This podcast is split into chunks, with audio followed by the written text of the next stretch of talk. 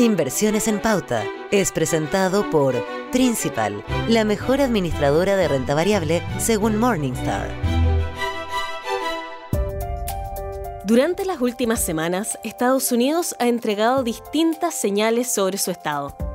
¿Cómo se encuentra de salud la principal economía del mundo? El periodo entre abril y junio fue de una caída en la actividad, de manera inesperada, la economía se contrajo 0,9%, acumulando dos trimestres consecutivos a la baja. Las últimas cifras se explicarían por una menor inversión en inventarios. Las empresas aumentaron a comienzos de año su gasto en productos en medio de la crisis logística, pero el consumo no fue lo suficientemente fuerte para agotarlo.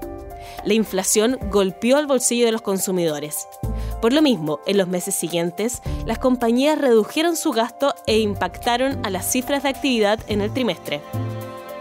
Junio cerró con cifras negativas, pero julio ha traído algo de esperanzas.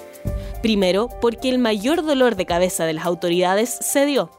La inflación no varió en el séptimo mes del año en relación a junio, moderando su avance anual a 8,5%. Una caída en el costo de los combustibles fue uno de los principales causantes de esta baja y además de aliviar al índice, motivó a los consumidores a volver a gastar. Aunque en una mirada general las ventas del sector retail se mantuvieron planas en julio, un subíndice que excluye a los combustibles y a las ventas de autos creció 0,8%, mostrando que todavía queda algo de ánimo entre los consumidores. La relativa fortaleza de la economía en el séptimo mes del año se evidenció también en el mercado laboral. El país sumó 528.000 puestos de trabajo, por lo que finalmente se recuperó el número de empleos perdidos durante la pandemia.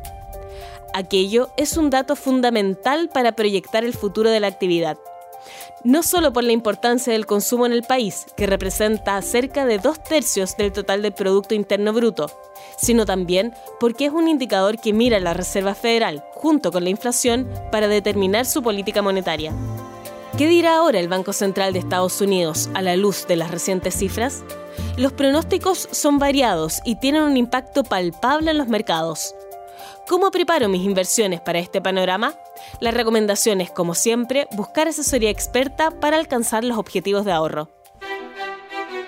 Inversiones en pauta. Fue presentado por Principal, la mejor administradora de renta variable según Morningstar.